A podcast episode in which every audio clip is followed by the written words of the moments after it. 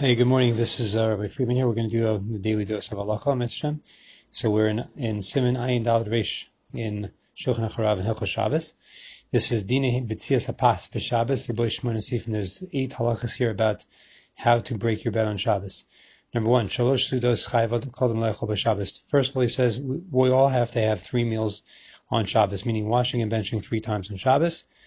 There is a remez in the Torah because it says by the mun it says like this Hayom three times. Hayom Kishabas Hayom Lashem Hayom Lo Basada. So since there's three times Hayom, that's a remez, a hint to the fact that we have to eat three meals a day, washing and benching. Now, how does one break the bread? How do you make your brachas on these two loaves of bread? So first of all, you have to have two loaves that are shalim, and this is true for men or for women. It doesn't make a difference, um, even if women are going on Shabbaton or girls are home by themselves for Shabbos you have to have two loaves for each meal, and one person can be mostly everybody else, but basically everybody has to be tuned into these two loaves um, three times. There's a leniency to Gabi Shalshis, we'll talk about that later. Um, there's a raya for this It says Lachdu Lechem Mishnah.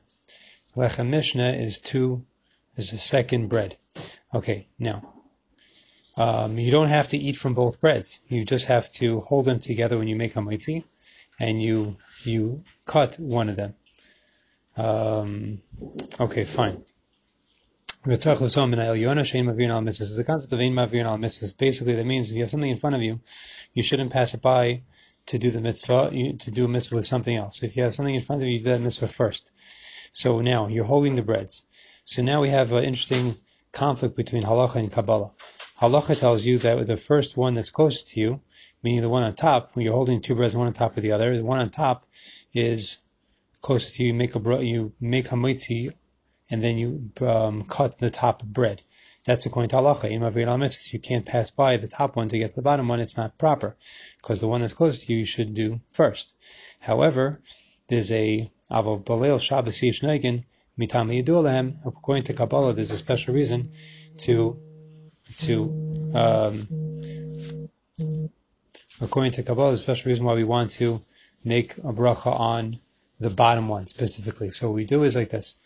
We hold the hold them together one on top of the other, but the bottom one we hold closer to us, to our body, so it's like it juts out towards us, and that's why that's why it's going to be closer to us, even though it's on the bottom. So we want to do that special type of breaking of bread on Shabbos, on Friday night, Tafka.